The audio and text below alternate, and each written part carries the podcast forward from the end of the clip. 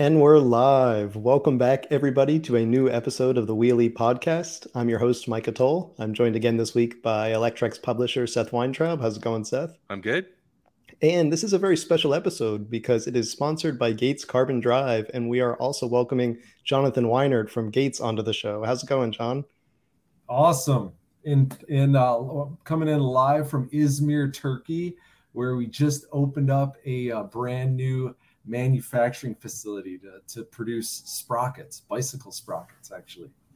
Okay, wow. So, yeah, I didn't know that you guys were producing out there. I guess that's some news we'll be talking about as well. There's a lot of Gates news going on.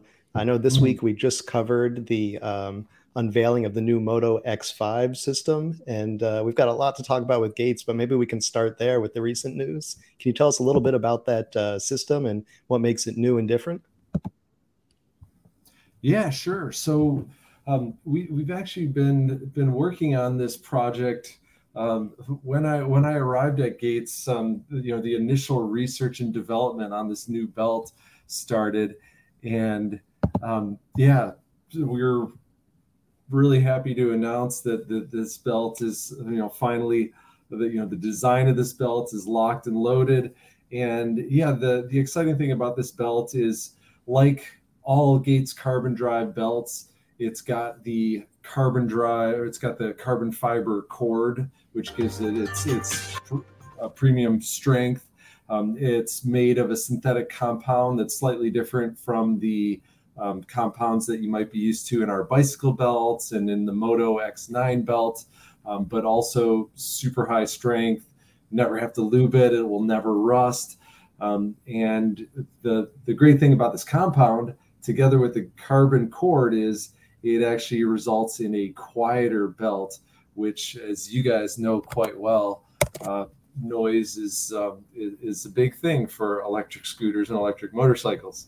Once you take away that noisy engine, then you hear everything else. And so it was really important for us to make the belt as quiet as possible. Yeah, absolutely. I was actually just riding up a first ride on my new GoGoro scooter, and I was just talking about how it actually has a chain drive. It's not one of the belt drive options, because I know Gates works with GoGoro, and man, I can really hear that chain going. So can you tell us just a little bit quick about why someone would want to go with the Gates drive over chain drive? What's the difference in experience and the ownership, the maintenance, that sort of thing? Sure. Yeah, and I think it comes down to four reasons. Clean, you'll never have to lube a belt, and you'll never get the oil flicked on your pant leg or anything as you're riding. Quiet, like we just talked about. There's a lot of noise associated with chain clatter, as you may be experiencing. And one reason why GoGoro on some of the new models, they're shifting from chain to belt on the flow drive specifically, which you guys were so great to cover earlier in the year. I think it was last year. So clean, quiet, smooth. You get a little bit more efficiency and a little bit less vibration when you're using a belt drive versus chain drive. And you were very accurate to point out in your article, Micah, that you're right. New versus new, chain is slightly more efficient than belt, but over the life of the vehicle, especially if you don't maintain it constantly and you're lubing it, every month, that chain will degrade over time and actually become less efficient than a belt. So clean, quiet, smooth, and then strong. Strong. In a bicycle construction, we say it lasts about 3 times the mileage or time period of chain, we don't have exact figures on for scooter or motorcycle applications, but typically our users get a lot more lifetime out of the belt versus chain because of those carbon fiber cords that are so strong. Yeah, absolutely. Yeah. And I imagine when someone isn't keeping up with their chain maintenance, it just makes that, even worse. I know for me, Like, it's kind of a cobbler's kids go barefoot situation. My chains are just awful. Like, I'm so bad about keeping up with oiling and cleaning them. And that's why I love my bikes that have belt drive. You know, I just like don't have to worry about it. So for someone that doesn't really want to deal with that maintenance so often, I mean, the two big upgrades I tell people are belt drive and hydraulic brakes. If you just don't want to deal with that kind of routine maintenance on an electric bike and on a motorcycle where it's even more important that you're watching that chain, I imagine it makes an even bigger difference. Yes. Yeah, that's exactly right. And yeah, I recently picked up a Serial One e-bike, which I am loving. And I had to get that one because it actually has two belts on it. A one that you can see and then the one that you can't see inside the Brose motor. Oh, that's right. But I'm loving it as well for that sort of, you know, set it and forget it aspect of it just works. Are you guys maintain it? Do you guys also make the belts inside Brose motors or is Yes. Wow. Yes, exactly. We've been doing that since I think doing the Brose motor belts since almost 2011, I believe. Okay. That's impressive because one of my favorite things about Brose motors is how quiet it is and how smooth they are. And frankly, sometimes I forget that I have a electric motor under me until I look at the speedometer and hey, I'm going 25 miles per hour and barely pedaling. So exactly. So that's really impressive. I just have some questions. Like, I know that belt drive, like on the ultra lightweight bikes, oftentimes will advertise the belt drive. What kind of weight savings do you guys typically see on a, let's say like a carbo bike or a very low weight bike? How much weight can somebody save by going from a chain to a belt? I would say. It depends on the exact Gates components you're using, but it's probably a few hundred grams. Okay.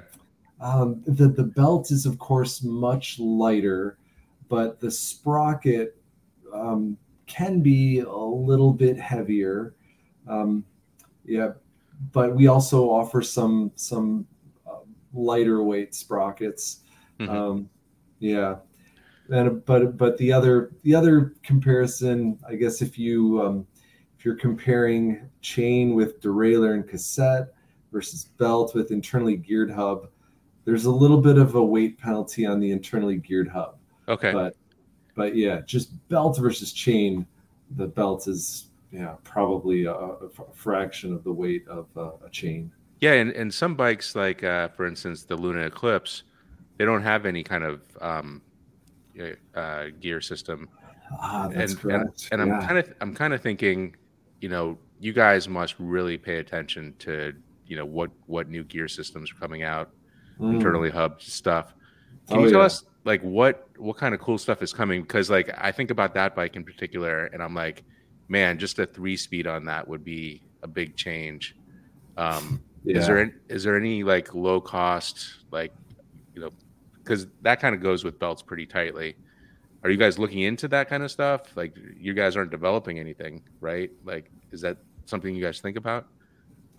It's something we think about all the time, and it's one reason why we work closely with the major shifting companies, of course. Like making sure our components are compatible with Shimano internally geared hubs. And also in terms of your question about like what's new and exciting in the shifting field, the two things that are going to make the biggest impact on belt uptake are adoption of technologies like the Bafang H700, which has the motor and I believe 2 gears. Is it 2 or 3 gears for the H700? Do you guys know this one? I feel like it's 3, but because I saw it. I think you're right. Yes, I think it's 3 gears. You might have ridden it at Eurobike, or have you ridden it yet? I think we saw it there. I'm not sure if we actually rode that motor yet. Mm-hmm. Okay, that one's super cool because it's not only got the gearing and the motor all together in the rear hub, but it also shifts for you automatically, which as you probably have experienced the automatic shift on MVLO, which is awesome. I think the market's going to adopt that, especially in the U.S. where we love automatic shifting. Right. So that's super exciting. But then also the integration of gearing and motors in the mid-drive is also going to be really important, which companies like Valeo have introduced. I expect more companies will introduce technology like that in the future. That's absolutely great. Yeah, I mean, I would love to see either, you know, a partnership like you guys working with a company, or even just like a Gates transmission one day would be pretty awesome to see on a bike. Yeah, that would be one day. No promises, but yeah, that would be amazing. I guess the concern would be stepping on toes of your partners and stuff like that, but yeah, exactly. And we do have some other partnerships, like with like MVLO. They're developing incredible gearing, the continuously variable transmission gearing that's, you know, stepless. Also, another new company that was an exciting launch at Eurobike was the 3x3 Hub. Did you guys have a chance to check that out? I don't recall that one. What's the 3x3 Hub? So the 3x3 is by the company HB Tech, which is an automotive. They come from the automotive world, and like the name implies, it's you get 9 gears. I think the gear ratio is something around 500%. So really impressive gear ratio, very impressive shifting under load, which is really important for e-bikes. And I think the other advantage that they have is it's fairly lightweight for an internally geared hub. So overall, at Eurobike, the amount of innovation in the gearing space was pretty impressive, and it's very helpful for belt drive uptake. Absolutely. So you mentioned at the start of the show that you're in Turkey because you guys are opening a production facility there. Can you tell us a little bit more about that? Yeah. So, of course, with the added attention to supply chain over the last 2 years of, you know, this crazy pandemic, post-pandemic world, we realize how important it is to have shorter supply chains. And Gates, even starting 50 years ago, we realized the importance of having a local for local manufacturing strategy, where we manufacture in the regions where we sell. And that's why we have belt plants all over the world. However, our sprockets historically we've been sourcing them in Asia. And this brings our sprocket production, first of all, it brings it in-house, which is really important. We can control our destiny and quicker speed to from R&D to production by having us control our manufacturing. But the other thing is, it's so much closer to the key market. Europe is our biggest market for our bike products by far, and having the supply chain, you know, it's basically just a boat ride from Izmir, Turkey, to Italy, and then it, you know, trucks the rest of the way to Germany, where we distribute our bike sprockets. So shortens our supply chain, gives us more control over our destiny, and it's a big win. And so we were celebrating it. You might see some news coming out next week on that. Absolutely. Well, we'll be looking forward to that, and all of our viewers should be looking for that too, because we'll be excited to cover any news about that new production facility. Jonathan, we want to thank you so much for joining us on the show, and a big thanks to Gates Carbon Drive for sponsoring this episode. And we can't wait to cover some new news coming out from you guys soon.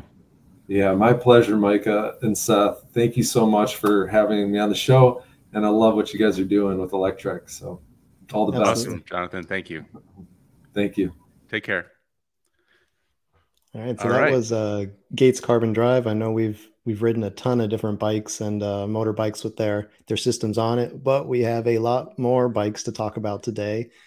We've got a pile of new e-bike launches and some motorcycle rides. So I think the next story on the list is going to be the recent launch of a super popular electric bike known as the Lectric XP 3.0. I know, Seth, you and I have both been drooling over this thing.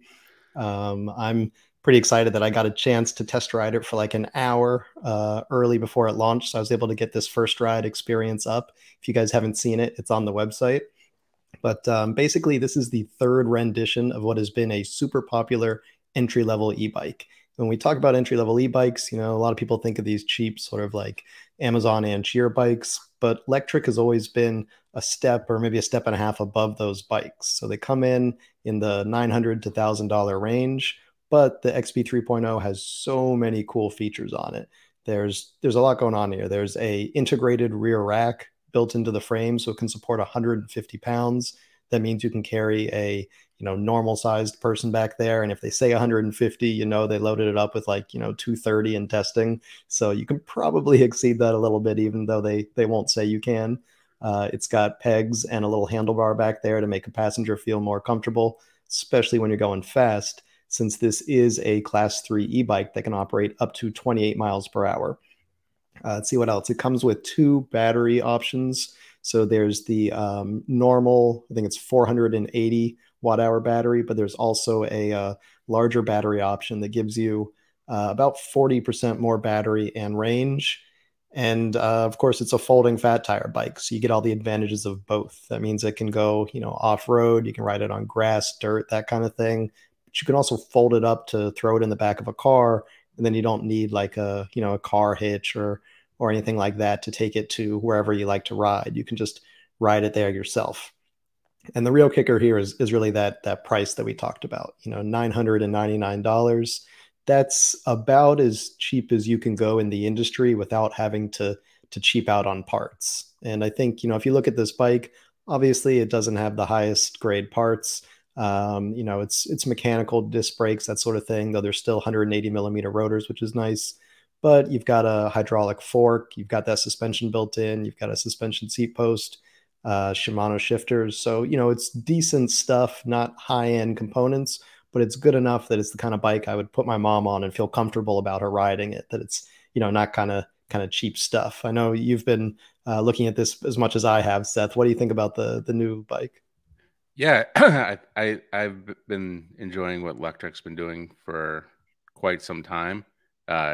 I even like their logo kind of looks like our logo a little bit, but, you know, leaving that alone, the $999 price point, obviously, you know, is a big deal. Like that's, you know, when people say, hey, I want to get an electric bike, what should I get? And, you know, I'll say something that's like $2,500, and they'll be like, no, I was thinking something under $1,000. And invariably I'll just be like, just get the electric. It's always the thing that like people with the price point under $1,000, that's the one you recommend. So I think this upgrade cycle was like pretty much like what everybody would ask for, right? Like a little bit more power, a little bit more torque, the option of having a folding bike that can carry two people. Although I would say the back person looked a little low. Like it seems like that would be a little uncomfortable, but you know, I don't think that's like, I think that's more like an emergency situation rather than a, you know, this is how we're getting to school. But, you know, I guess also, you know, if you want to put a kid back there, that's kind of the way to do it. What's interesting there is, so I was talking to the designers of the bike, and mm-hmm. They said that, you know, they looked at bikes like the Rad Runner, and they measured, you know, how far the pegs were from the seat, and they tried to maintain that distance, but with a lower seat. So, you know, like the kind of like leg fold situation would be similar to a Rad Runner. But I know, you know, you've seen Rad Runners and ridden them around. I don't know if you've been on the back of one or not, but you're up really high when you're on the back because it's got that really high rack. Right. And with this, the goal was to get that seat lower so that you don't have such a tall, you know, high center of gravity back there, which has its advantages and disadvantages. But I think that was the reasoning there. Yeah. And I guess you're not going to be able to see the road too well and all the other stuff. But again, this is, you know, a folding bike to get two people on it at all is kind of impressive. And then, you know, like they've kind of just been low key, but I wonder if they're, you know, one of the bigger bike makers now because they you know, they have this like perfect form factor. They ship the bike fully assembled. You know, it's foldable. You know, another bike company sent me their foldable bike, and it was not assembled in a regular bike box. And I was like, why don't you just fold this up? It would be a much smaller box, and it would, you know. But I think just this company is doing kind of all the right things. So, and this is an impressive addition. When are these going to be shipping? I believe that they're, if they're not shipping yet, in the next week or two. I think they already have inventory, or it's very close to shipping. There are a few, I think, colors that or like specific setups, like, you know, black step through or something, I think was a little bit delayed. Mm-hmm. And then I know the passenger package is shipping like 4 weeks from now, but I think most of the models are in stock, or they will be in the next few days. Okay. And,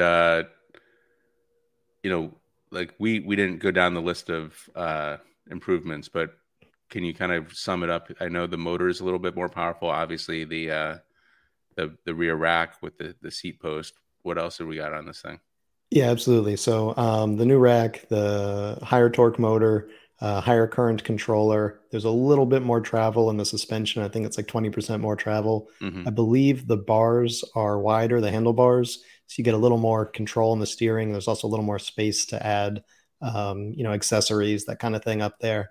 And then just a bunch of new accessories they've added, including that passenger package, delivery accessories. So if you're going to do like, you know, Uber Eats or Postmates or whatever. Right. And they have like dog carriers. I was excited for that one, but I think it's up to like 40 pounds or something. My dog's like 70 pounds, so not going to work for mine. Yeah. Yeah, and their accessories are also reasonably priced. I remember the passenger pack was like, what, $50, $70, something like that? Yeah, it's like, I mean, I hope they're making enough that this is sustainable. You know, like they probably have tighter margins than Rad or another company, but I hope that they're, you know, not cutting that so razor thin that they're not going to be able to sustain these great prices. And are they, so yeah, you know, talking about that, do we know anything about like their funding, where it's coming from? Are they profitable? Are they, you know, what's their plans for the future? I mean, you had some time with the CEO, so maybe he's, you know, kind of sneaked some info toward you. Yeah, absolutely. So unfortunately, we don't know too much about profitability. I have to assume by this point they are.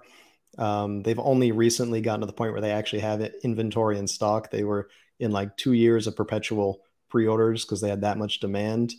I know they do have some VC funding, but they haven't announced how much. Some companies, you know, like send out press releases every time they get funding, and some companies keep it a little closer to the vest. Yep. So Lectric has always kept that stuff a little quieter, and they haven't, you know, bragged about their funding, that kind of thing.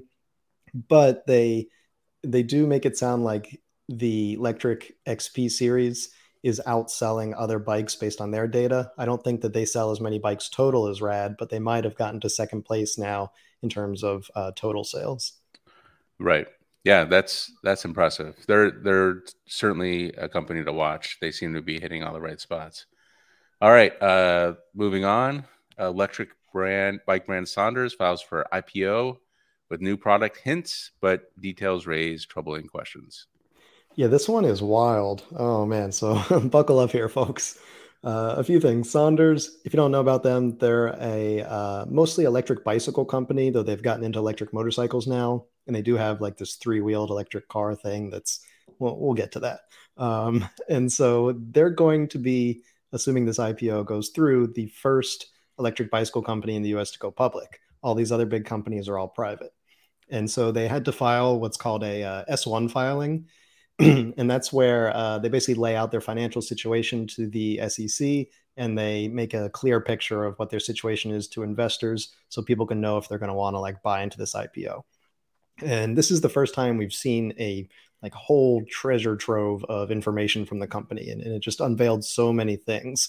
And some of them are a bit questionable. So some of the big issues at first were numbers of bikes produced, because the company has bragged about how they've sold over 250,000 bikes, but in this one filing, it said they've only sold 50,000. So that one, we actually got to talk to the company, and they were able to confirm that the the company has actually sort of restructured a few times. And so the legal entity that is now filing an IPO has produced 50,000 bikes, but previously it's gone through a few sort of structure changes. And so that one kind of like makes sense. And it's like, all right. So is that good news or bad news? I think it's more just like legal, you know, sort of gymnastics entity kind of thing. Yeah. Okay. I don't think it was like deceptive. The creative way accounting. Yeah. And that was unfortunately one of the few things the company could actually talk about. I couldn't get anything on the record. Even the person I spoke to wouldn't go on record. So it's a anonymous company source, but everything else is still kind of up in the air here. So we saw issues with their finances. They have a significant amount of debt, mostly in the form of not to banks or lenders, but to sort of private lenders, in the sense that they're all these pre-orders. They have something like $19 million in pre-orders, which is a huge amount to fulfill. But they don't have a lot of cash on hand. They have something like 5 million cash on hand, and then total assets doesn't add up to the amount of pre-orders they have. So just based on like all of their assets that they have, it's questionable whether they would be able to fulfill all these orders right now. So it's looking like this IPO is kind of a necessary step to be able to actually fulfill all of the outstanding orders they have, which most of those orders are going to be Metacycle orders. Their $5,000 electric motorcycle that has since increased to $6,500. So it's not as much electric bicycles as it is this sort of harder to produce, very sophisticated frame electric motorcycle. But it's not all bad news, because we also saw some very interesting updates from the company, including some products that they say that they're working on.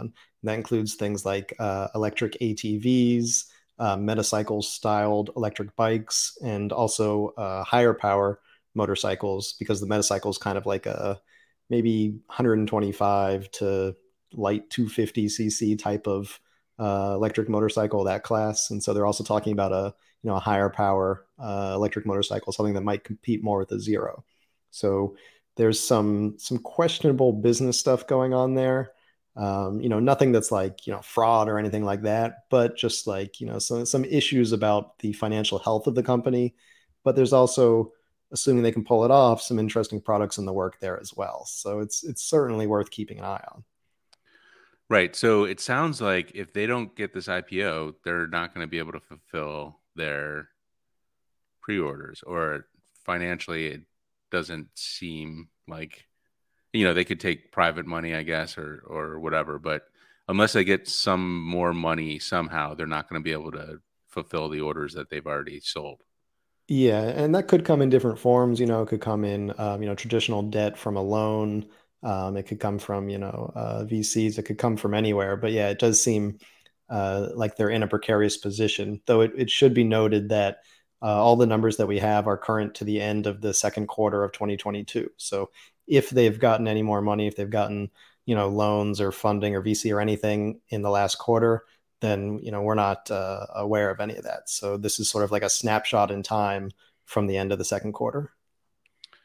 Yeah. And so, we've talked about SONDORS quite a bit in the past, not just the Metacycle, but their bike business as well.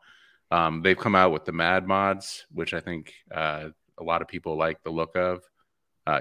They look really cool. They're a little bit, I would say, maybe a little bit underpowered for how cool they look. Like I feel like you could buy one of these and put in like a 5 kilowatt motor or something, and bigger battery and a controller, and it would be super cool. But anyway, did they say anything about the bike business in particular? It's like a 50-page document, and so there might be some more meat in there about the bike stuff. But most of what I was reading was more related to their Metacycle production. Mm-hmm. And also there was not a lot of discussion about their three-wheeled electric car, but it did mention that there's losses there, and that there's actually two companies that operate within SONDORS, one being the bike company that also does the motorcycle, and the other being the SONDORS electric car company. Got it. That's kind of being rolled together into this IPO. Interesting. So that's it'll be interesting to see what happens. It would be a shame if you know, they weren't able to get the money and the company would have to fold or create a new entity or whatever. I really like the design of the Sondors bikes that have been released recently, not just the Mad Mods, but also those mid drives that came out, I don't know, like a year ago. And you can see them if you're watching. These all have Bafang Ultra motors, or the mid drive ones do. But they are kind of like lower spec controllers. Do we know if people are like upgrading these to, you know, 1.5 kilowatts and beyond? Yeah, I imagine most people that are buying Sondors aren't, you know, as technically inclined as you would need to be able to make those kind of modifications to their controllers. The other thing is, I don't know how many of these are out there yet. They have begun deliveries, but I think I've only seen like one or two in all of, you know, like Reddit, social media, Facebook, everywhere where people share bikes. Like, I just have not seen very many of these. I think this is the Rockstar series or something of Sondors bikes. Same with the Mad Mods. I think I've seen one like posted in the wild. So I'm just not sure how many opportunities people have had yet with you know, limited deliveries. You know what's crazy is somebody in my town had a red Mad Mod. Yeah, wow. Yeah, just riding it around like, and I was like, what? How did you even get that? He's like, oh, I saw it on Electrex, which thank you, and I put it in the order the first day. So like when we got it, I feel like we saw the post, or like maybe we got it in an email or something. There was like some back channel where we found that the Mad Mods. So the fact that we got it up early and he ordered it right away means he got like one of the first ones, and that's it looked awesome. Cool. It didn't like I said, those don't go as fast as they look like they would go. I mean, they're heavy bikes and the motors are pretty, you know, mediocre. So yeah, well, it's funny because I was riding the Metacycle, which I should have the review up this week. And while I was riding it, I was stopped at a red light and a dude on a Harley pulled up like two lanes over and yelled out to me that he was like, hey, you got one. I'm in the second round of orders. Nice. All right. Yeah. We'll look forward to that review. Moving on, this funky electric bike claims to be the safest e-bike in the world. So safest in this sense is like that you're not going to fall off of it. Not that it's got like airbags or, you know, like collision avoidance or anything like that. You don't even need a helmet, according to this. Well, they're Dutch, so I guess you know, helmets are optional. Right. So this is the Van Rom Balance. I hope I'm pronouncing that correctly. If anyone is Dutch, you can let me know. But basically, it's got a sort of weird looking frame that is like one of the deepest step throughs I've ever seen. And then it's got a seat post angle that's like so laid back that it's like almost horizontal, the post coming into that seat. And the idea is that for older folks, not only is it easy to get onto because you can, you know, step right through it, but it's such a pedal forward design that you can have the correct leg extension while basically still having your butt really close to the ground and being able to flat foot it. So anytime you come to a stop, you can put both feet down.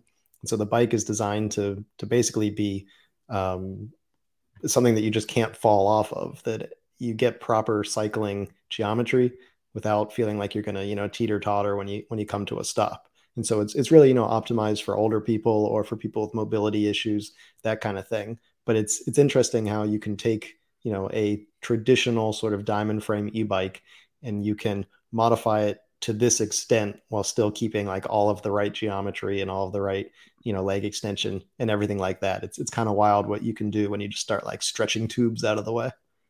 Yeah, and you've got that ultra low step through as well. So good for the old folks. Although I know those trikes are big as well. Like wouldn't a trike theoretically be a little bit safer, or you know, does the turning on a trike kind of nullify any safety? So that's a good point. And I think they made the point of qualifying that it's the safest two-wheeled electric bike out there. Yeah. So they, I think people have questioned them on that claim before, so they qualified it this time. Yeah. That's nice though, that you can just put your feet down pretty easily in the picture on the thing. It looks like he's just pretty casual about it. Yeah. I wonder, like, it's certainly not going to be good aerodynamics to have the meat flag straight up, but I wonder what it's like, you know, long-term riding. because you're kind of, you know, like a little bit more scissored position wise. Did they talk about that at all? Like, so I haven't heard anything about that from them. That would be interesting. I imagine, you know, this would feel quite different with your feet so far forward like that. Mm-hmm. If we ever get a chance to get one of these over, I don't even know if they're going to come to the US, but I would love to try one of these just for that reason. And, you know, I'm someone who very much likes to have my seat lower because I like to be able to flat foot it, or at least, you know, be able to get both feet down. And I'm not a tall guy at, you know, 5'7". And so, you know, something like this speaks to me, even if I'm 33 years old and not one of the folks that's, you know, probably going to be falling off a bike. Right. Oh, anytime soon. All right. And what are the prices on these? Yeah, these things are really expensive. It's the non-electric version is something like $1,700-$1,800, but the electric one is I think 3.5 or like 3,800. So they're not cheap at all, but you know, Dutch bikes are not known for being super affordable. Right. And yeah, you got that retirement fund. So yeah, break out the wallet. All right. Scientific study shows how much traffic increases when e-bikes and e-scooters are banned. So this was a really interesting study. It occurred in Atlanta, and the data actually comes from just a few months before the COVID-19 pandemic. So this is all pre-COVID. And what happened is Atlanta passed an ordinance that banned electric scooter and bike shared companies from operating in the evenings. And so with that kind of like perfect compliance that before and after a certain date, you had all these scooters running around, and then after the date, you had none of them. These scientists were able to study this data and find an interesting sort of correlation. So when they take the exact same time period, which is the evenings in Atlanta traffic, and they looked at the 6 weeks before the scooter ban and 6 weeks after, they found that commute times essentially, or you know, travel times by car, were on average about 10% longer in the city when you didn't have any scooters around. And they found that when they chose nights where there were events, I think they used the Mercedes-Benz Stadium there in Atlanta, that there was a 5% increase in travel time, which is wild.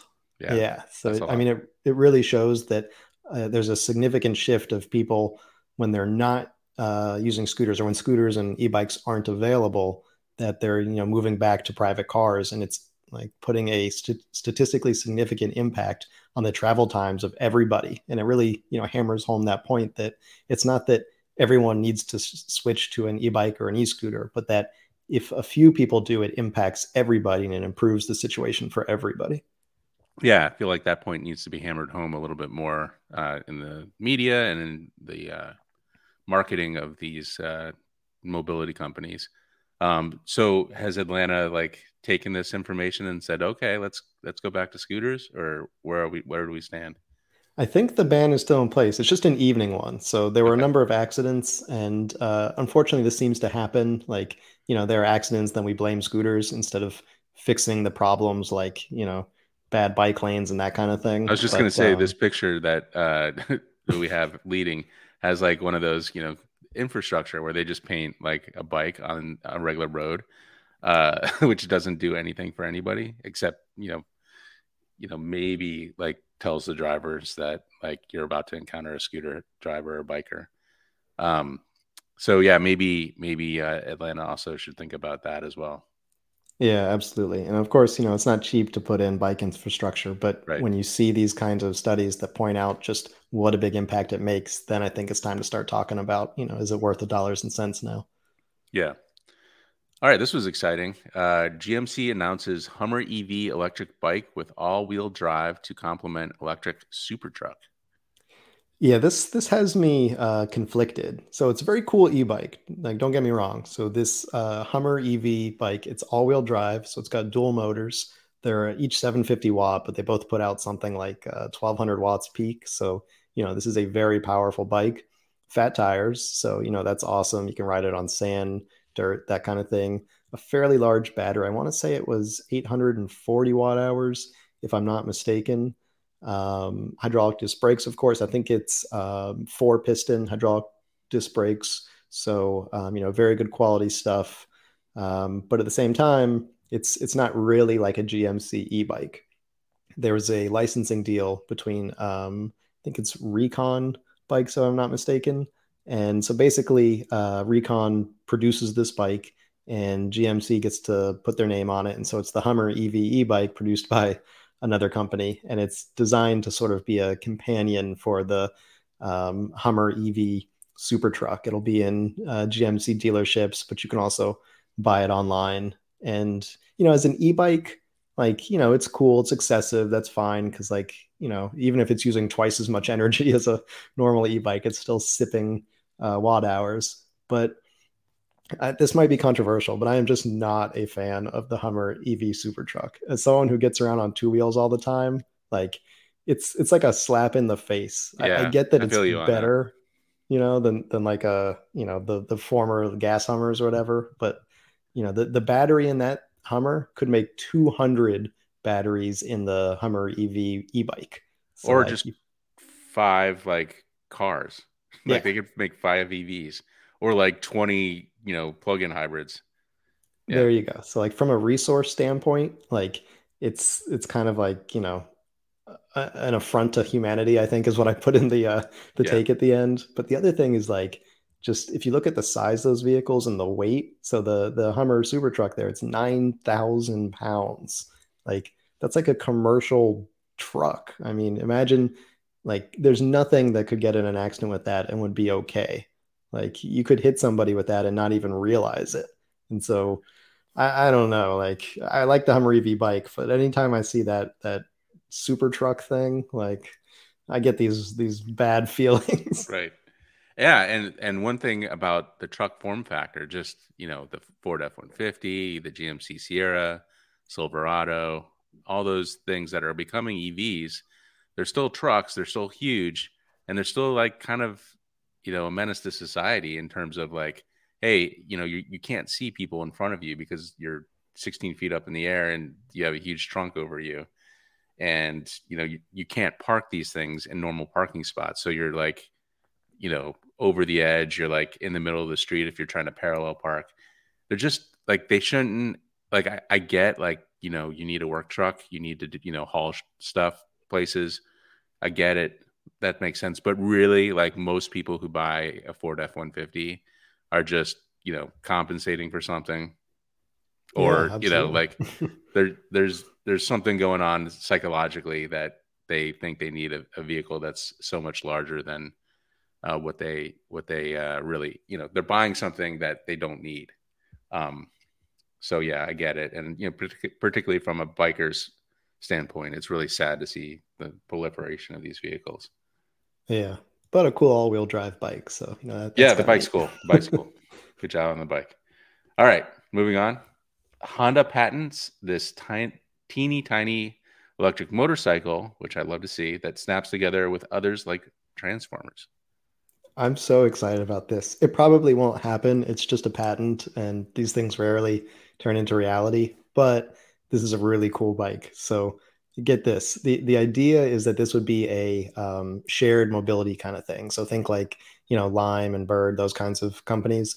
But instead of stand-up scooters, it's seated. Now, it's very small. Those are probably like 10-inch wheels. So it's like a, you know, little tiny seated scooter.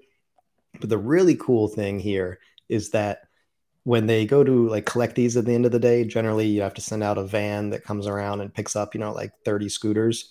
But with these, they're designed to like snap together. So you get like a whole flock of them that you just have one person sitting on the one in front and he's driving it. And there's actually electric connectors in the snap connections. So Whoa. When you like twist the throttle on the front one, all the other ones like give you power. And so you're not just like one bike trying to drag 10 of these things. And so, they even steer. So only the front one actually turns, but the side ones, when you turn the fork on the front one, the motor spins up faster on the outer bikes and you get like tank steer. That's crazy. Yeah, so right? I have to say this is less like Transformers and more like Voltron. Like the bikes are coming together to form a bigger like entity. There you go. Yeah. All right. I got to get my my Transformers. Your 80s cartoon stuff going. I have to ask though, like, could more people ride on this? Could you have like a, you know, like a centipede of bikes coming down the road? Is that something that we're going to see in the future? Theoretically, I don't see why not. I mean, of course, this is all on paper at this point, so like anything's possible. But if the goal is to literally have these things all connect and ride together, then that would actually, I feel like that would work. And in some ways, it would be even safer because you can't run into somebody if you're connected to them. Right. And probably more efficient. You know, you're distributing the power, perhaps more aerodynamically efficient as well. A lot of interesting things could happen here. Yeah, it's a peloton of scooters, kind of. Right. That's so super cool. So we have no idea if this is actually being built or even contemplated. Yeah, Honda's put out a lot of weird electric motorbike patents in the last few years. Some of them seem like they're actually in the process. So it's not like all this is going to waste. There's a chance this could happen. And something, this sophisticated, like real time was spent on the design. I was going to say, it seems like they've really thought about this.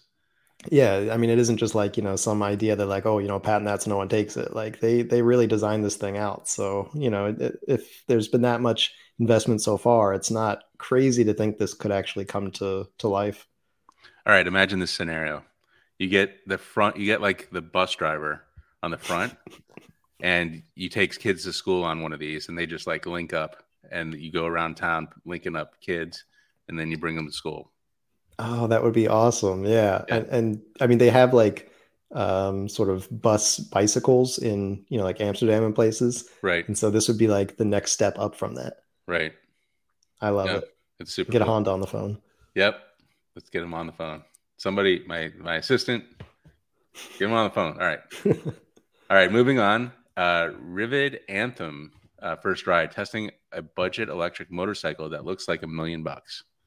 Yeah, so 2 first rides on motorcycles to finish this out. The first of the first rides is the Ryvid Anthem, and this is a really interesting electric motorcycle. We've talked about it a bit before, but just as a refresher, this is a startup from LA. I think they're based in Irvine, and they're building a very new type of motorcycle. So instead of a welded frame, it's all like flat metal that's been folded. It's largely joined together by fasteners, and there's a lot of customization available in the frame because of that. You can actually change the angle of your head tubes, so you can get like a little more chopper or a little less chopper. You can change your suspension points, so you can play with the angle of the suspension, and you can actually change the seat height on the fly. So while you're riding, you can raise and lower the seat by 4 inches.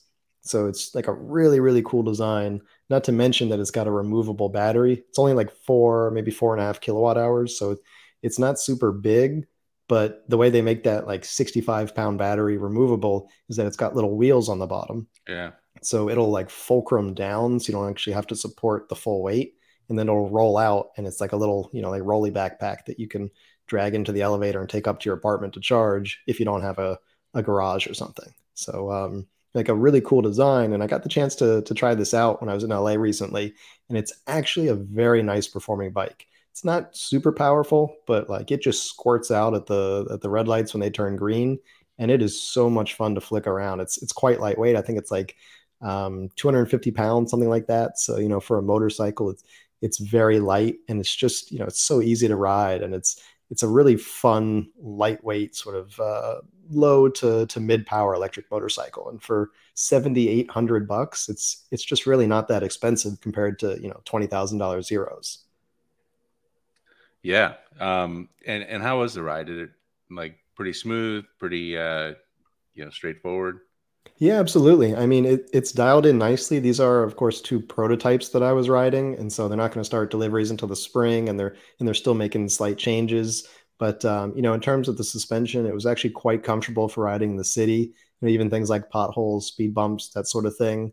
And then being able to change the seat height was really interesting because you could come to a red light and you could lower it down, sort of like we were talking about with that bike that you could get a lower seat so that you can put your feet flat on the ground. And then when you're riding, you get it higher up. The funny thing is, once you have the option, it's like I couldn't decide how high I wanted my seat anymore. On any other motorcycle, it's like you get on and it's like, well, this is the seat height. But when you have the freedom to change it, It's like, well, I don't know where I want it now. Right. So I kept playing with it, trying to figure out where was the best spot. But I mean, as far as a ride goes, it was quite comfortable. You're fairly upright even. I mean, you can tuck in and get like a fun sporty ride, as much as, you can get with like I think it's like a 15 kilowatt peak or something motor, not terribly powerful, but it's still, fun, comfortable. And for a light sort of urban commuter bike, I mean, it was awesome. Like I left the ride wanting to like put down a reservation. That's how much fun it was. That's awesome. So I saw some lane splitting there. So worked all around. Did you get any kind of feel of like the full range? I think you said there's a 4 or 5 kilowatt hour battery. What kind of range can you see from that? Yeah. So that was like my biggest takeaway on my, bummer list, was just that the range wasn't amazing. So I think we did something like 35 to 40 miles, something like that. And I still had maybe 20% charge. So with mixed riding, I was getting somewhere around like 50 miles or so. I think they say up to 75 mile range, but that's, really if you're staying in the city. And most people, if you're in a place like LA with, faster roads, then you're not going to really see 75 miles. So I think, assuming something like 45 to 50 miles with mixed riding is probably the safe number. Mm-hmm. And, if you were doing only highway riding, I mean, that might drop down to like 30, 35 miles even. So, right. It's got a fairly small battery, and that is the limiting factor. But at the same time, like, more battery means more money. So right. $7,800, I think that, they were maxing out how much battery they could get in there, and also keeping it removable. So I would say, for anyone looking for a longer range bike, unfortunately, this one isn't going to be it. But as an urban commuter, as long as, your commute isn't longer than 40, 45 miles, you're going to be fine. Or, maybe you can plug in at the office or something. Exactly. Yeah. And were you able to take the battery off and wheel it around? So I didn't actually remove it. I was only out with them for a couple hours, and so it was just purely riding. Mm-hmm. I've seen it removed when I was first interviewing one of the founders for the article that I wrote a few months ago when they unveiled it. We had a Zoom call, and he, like, live on the Zoom call, just like took the battery out. It was like right behind him. I think his computer's in his garage. Mm-hmm. So it was cool to see it done, but this was like totally riding, so I didn't get a chance to play with the battery. And where are they going to make these? They're produced, like, the parts are produced overseas. I'm not sure exactly where. I assume China, but I don't really know. But the assembly will be in the U.S. So it's one of these, like, designed in the U.S., parts made overseas, and then assembled in the U.S. type of situations. Yep. Cool. So let's talk about another bike here. The CSC RX1E. Similar price, $8,000 and 80 miles per hour. Electric motorcycle is a perfect starter bike. Yeah, this one, it's interesting because the specs are very similar, but they're very different rides. And so the RX1E here from CSC, it's another California-based company, not far away either. They're in Azusa. And so it looks like an adventure bike, but it's really more of this urban commuter, despite the adventure bike style. Mm-hmm. But the fact that it's got that styling also means that, it's got a more upright position. So you're really sitting pretty straight up. You've got your feet a little more forward. It's not a cruiser by any stretch of the imagination, but it's got a little more of the comfort of a, the cruiser end of the spectrum. And it also has a windshield on it, which means you're not getting like buffeted by so much wind. It's basically going sort of up and around. So, getting a little in the helmet, but you're pretty comfortable sitting there upright without feeling like you're going to get, like, sucked off the bike. Like you're a big, meat sail, like you said. And then the suspension is surprisingly good on this one too. And there's a lot of things that surprise me here. Like it's so much more bike than I would expect for $8,000. It's got a liquid cooled motor, belt drive, of course. I think that's a Continental belt, so they didn't go with Gates. It's also liquid cooled controller actually as well. The cooling lines run over the controller and the motor, and it's got that little radiator in there, which is funny because when it's parked after you're riding it, you can hear like just a little bit of whirring from the radiator, and it's like odd at first because normally when you park in an electric motorcycle, there's like no sound at all because a lot of these are air cooled, so it's like weird to hear a little like something whirring around in there. But the ability to have water cooling on this thing is awesome because you can push it even harder. Like I was doing a lot of canyon carving and just like flying up these canyon roads, climbing uphill. Like it was just not heating up at all. Some other parts that it's got on it, it's got Bosch anti-lock brakes, which again, for an $8,000 electric motorcycle, really surprising. All those accessories there come standard. So all those boxes, the crash bars, both the side stand and the center stand, windshield, all that stuff is like all on the entry level model. In fact, there's only one model. Like it's just, you only get it with everything on it. And so there's just a lot of value here that I was really surprised to see. It doesn't have some of the features of the Ryvid. You can't remove the battery, but the trade-off there is that the battery is about 50% bigger. It's I think it's 6.5 kilowatt hours. So you get more range. It's rated for 112 miles of range, but they say that the real world is more like 80. And then again, if you're doing, like only highway riding, that might drop down to 50, 60, that kind of thing. But for most people, this is going to be a commuter motorcycle. So a mixture of highway and city riding. So you'll probably get close to 70 to 80 miles in that kind of mixed setting. So all of that, put together in one bike, it's really quite affordable for what you're getting, in my opinion. Yeah, I mean, CSC is kind of known for, pushing the envelope in terms of what you get for the money, but still making quality bikes and actually like making bikes. So, a lot of the companies we talk about are very hypothetical and if they're going to actually deliver or not. We've already talked about SONDORS and Ryvid, and there's a bunch of others out there that are kind of, ramping up, but CSC has been building bikes for a long time. So, if you're thinking about one of these, the chances of it becoming real and accessible are much higher. So, this form factor is reminiscent of those long travel bikes, but there really isn't a long travel electric bike yet, just because the density of the fuel and gas is so much higher than, electric batteries. But, the form factor here, is it still conducive to city riding?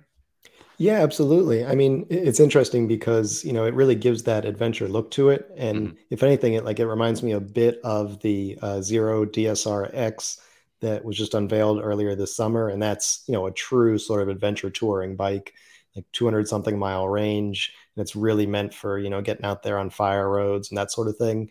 This one, it's got the look, but not, it's not really designed for that. But the few things that are left over really make it great for the city. Like that upright stance, like you'd normally have that on an adventure bike for spotting logs and rocks and stuff. But on a bike like this, now you can see cars, potholes, that kind of stuff easier.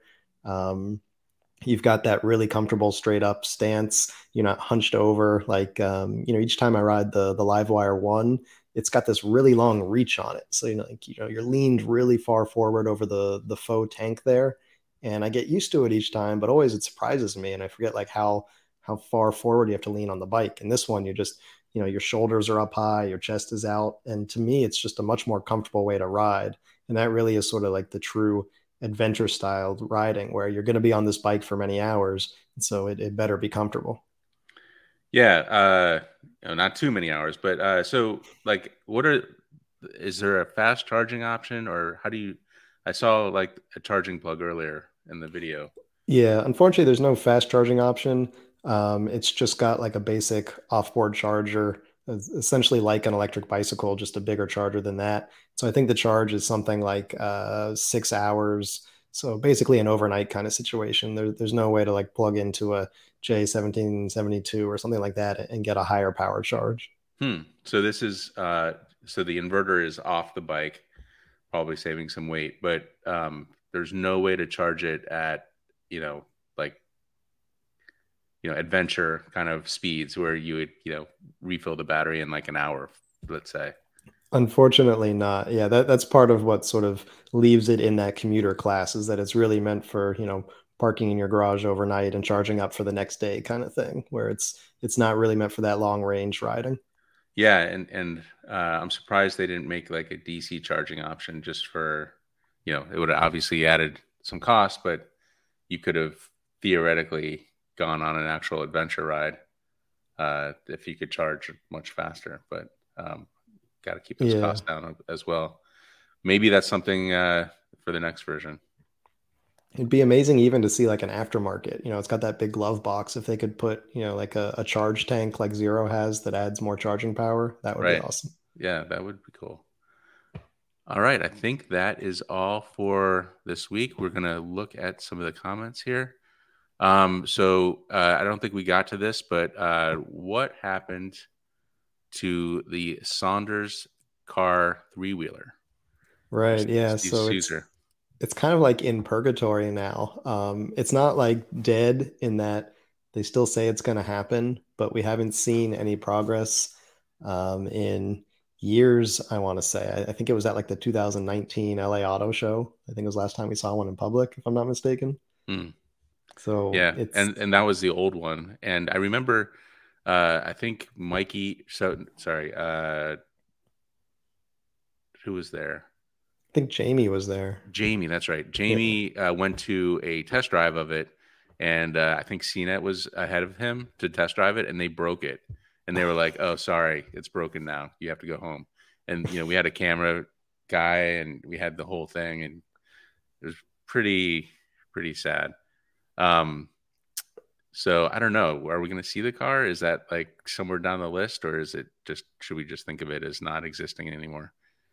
It's a good question. There's not a huge team there at SONDORS. I think I saw something like 20 employees, something like that, maybe less. So like, I don't know how much bandwidth they have to do bikes, motorcycles, and cars, but they haven't said the project is dead. So maybe it's just, you know, they let it starve to death and didn't say anything. Right. And maybe they want to offload it to somebody else or something.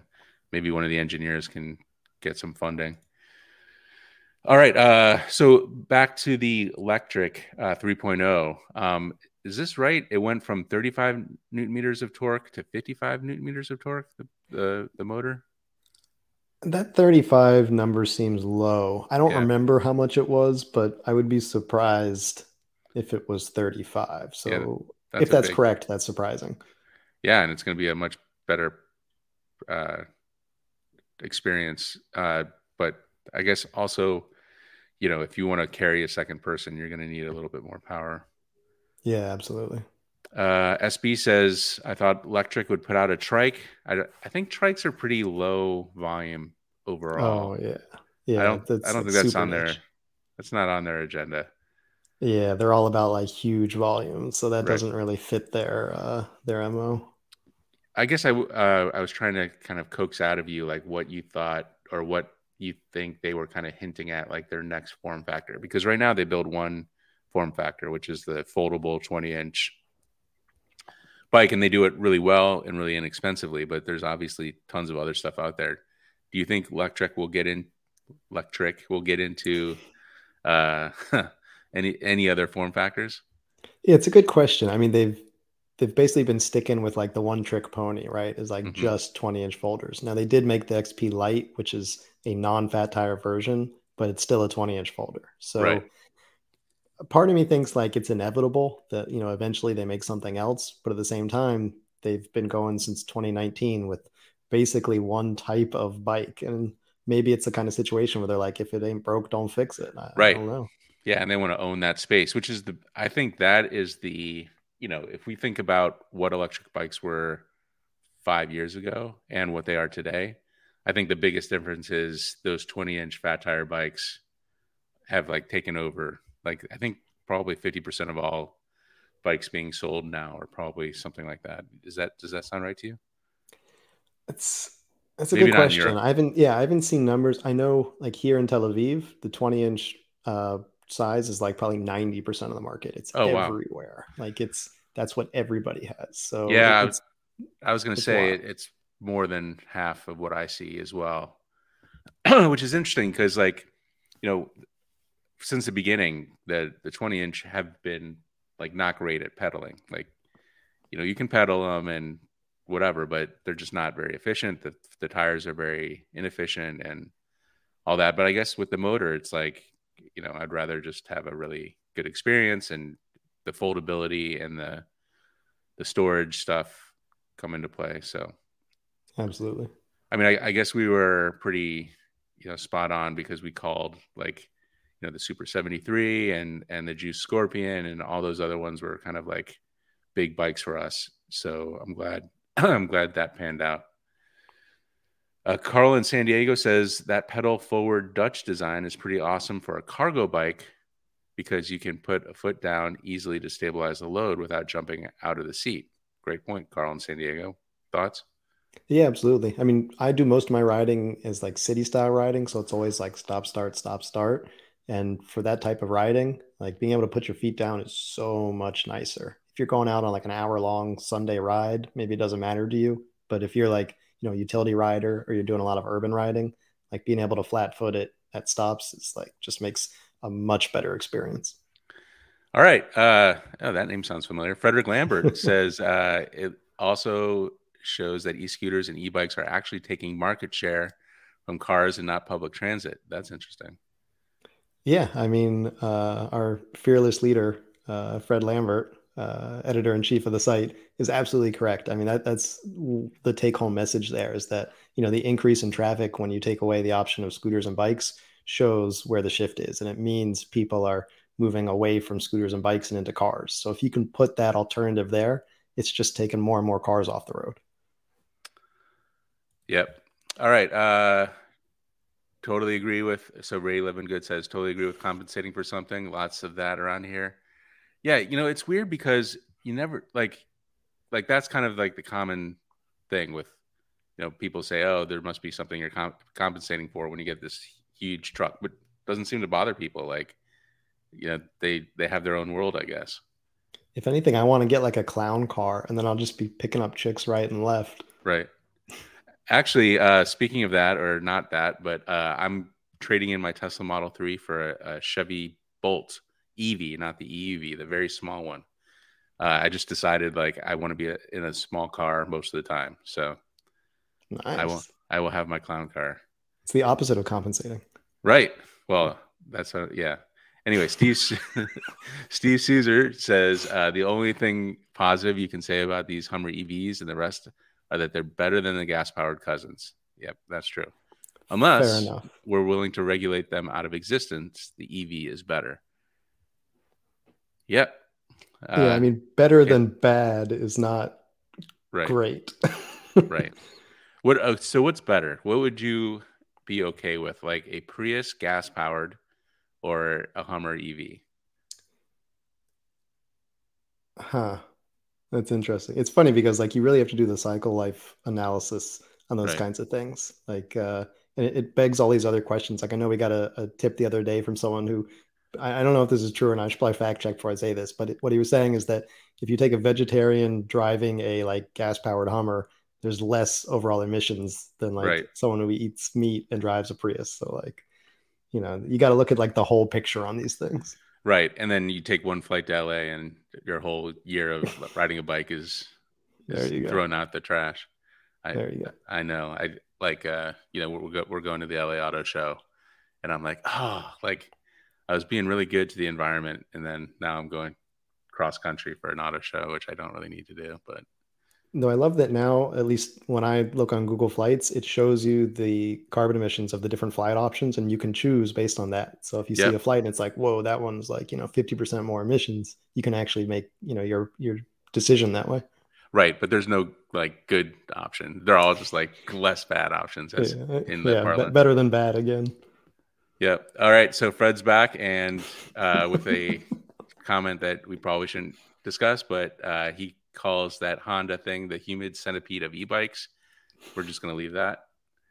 And then another one says, Candace M says, how the Power Ranger bike of bikes. So lots of different vibes on that Honda Voltron bike situation there. And I still want to see like Honda should just make that for the publicity alone. Like the marketing team should just make it. And, that's a win. And just have like a bus driver driving kids down the street. That would be so huge. All right. Honda, that's for free. You can do that. Joe OWS says a converted Vespa works for me. Yeah. What is Vespa's problem? Why don't they have like a million electric Vespas out by now? I don't get it. I think they're just so expensive. They have the one that was actually pretty early. It was like 2018, I want to say. Is that the Piaggio one? Or? So it's they have the, what's it called? The Lectrica. So it's actually under the Vespa brand, but it's like, I think $8,000, something like that. You know, like who's going to buy that? So they're just too expensive. All right.